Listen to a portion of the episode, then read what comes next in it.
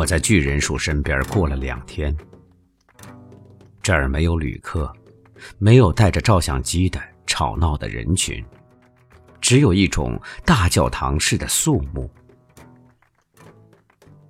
也许是那厚厚的软树皮吸收了声音，造成这寂静的吧。巨人树耸立着，直达天顶，看不到地平线。黎明来得很早，天空一直保持着黎明时的样子，直到太阳升得老高，辽远天幕下的羊齿植物般的绿叶才把阳光过滤成金绿色，化作一道道、一片片的光和影。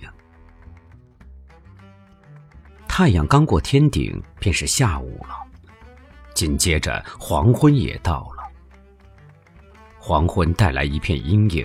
跟上午一样，很漫长。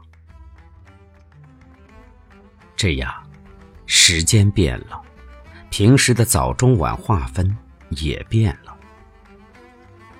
我一向认为，黎明和黄昏是安静的。在这儿，在这座水杉林里，整天都很安静。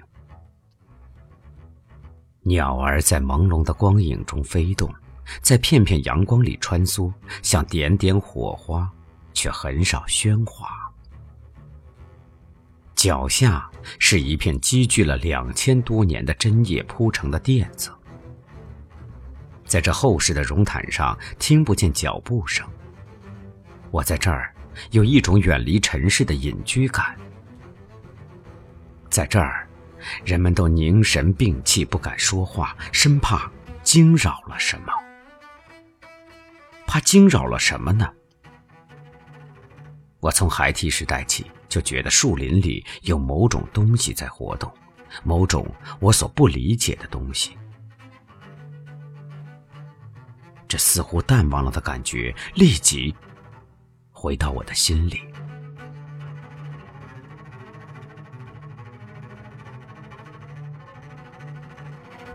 夜黑得很深沉。头顶上只有一小块灰白和偶然的一颗星星。黑暗里有一种呼吸，因为这些控制了白天、占有了黑夜的巨灵是活的，有存在，有感觉，在他们深处的知觉里，或许能彼此交感。我和这类东西来往了大半辈子，奇怪，我总无法把它们叫做树。我从小就赤裸裸地接触他们，我能懂得他们，他们的强力和古老。但是，没有经验的人类到这儿来却感到不安，他们怕危险，怕被关闭封锁起来，怕抵抗不了那过分强大的力。他们害怕，不但因为水山的巨大，而且因为他们的奇特。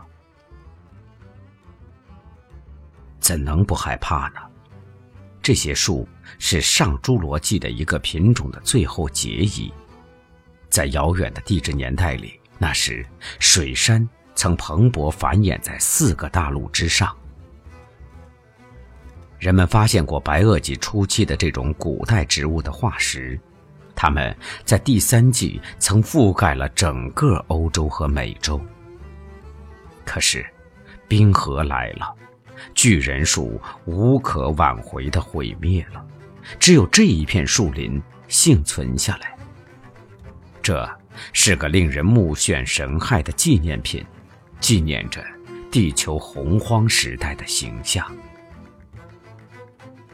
在踏进森林去时，巨人树是否提醒了我们，人类在这个古老的世界上还是乳臭未干、十分稚嫩的？这。才使我们不安了呢。毫无疑问，我们死去后，这个活着的世界还要庄严的活下去。在这样的必然性面前，谁还能做出什么有力的抵抗呢？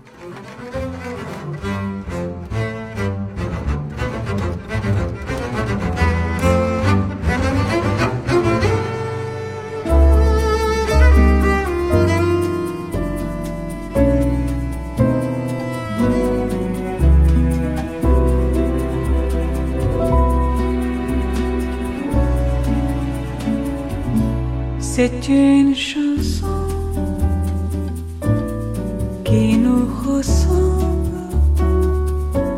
Toi tu m'aimais,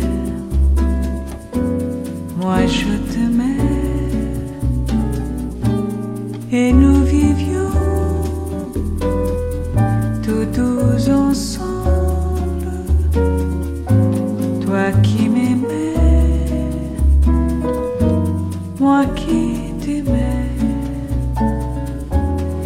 Mais la vie, c'est pas ce qui s'aiment. Tout doucement, sans faire de bruit. Et la mer efface le sable, les pas des amants désunis.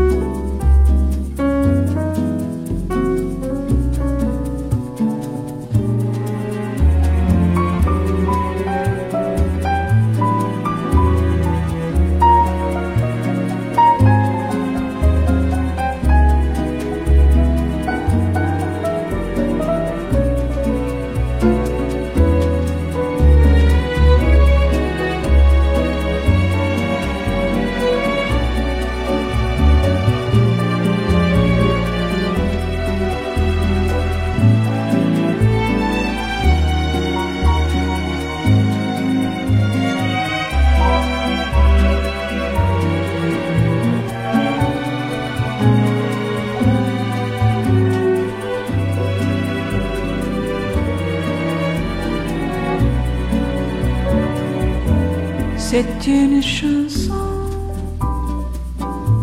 qui nous ressemble. Toi tu m'aimais, moi je t'aimais, et nous vivions tous ensemble. Toi qui m'aimais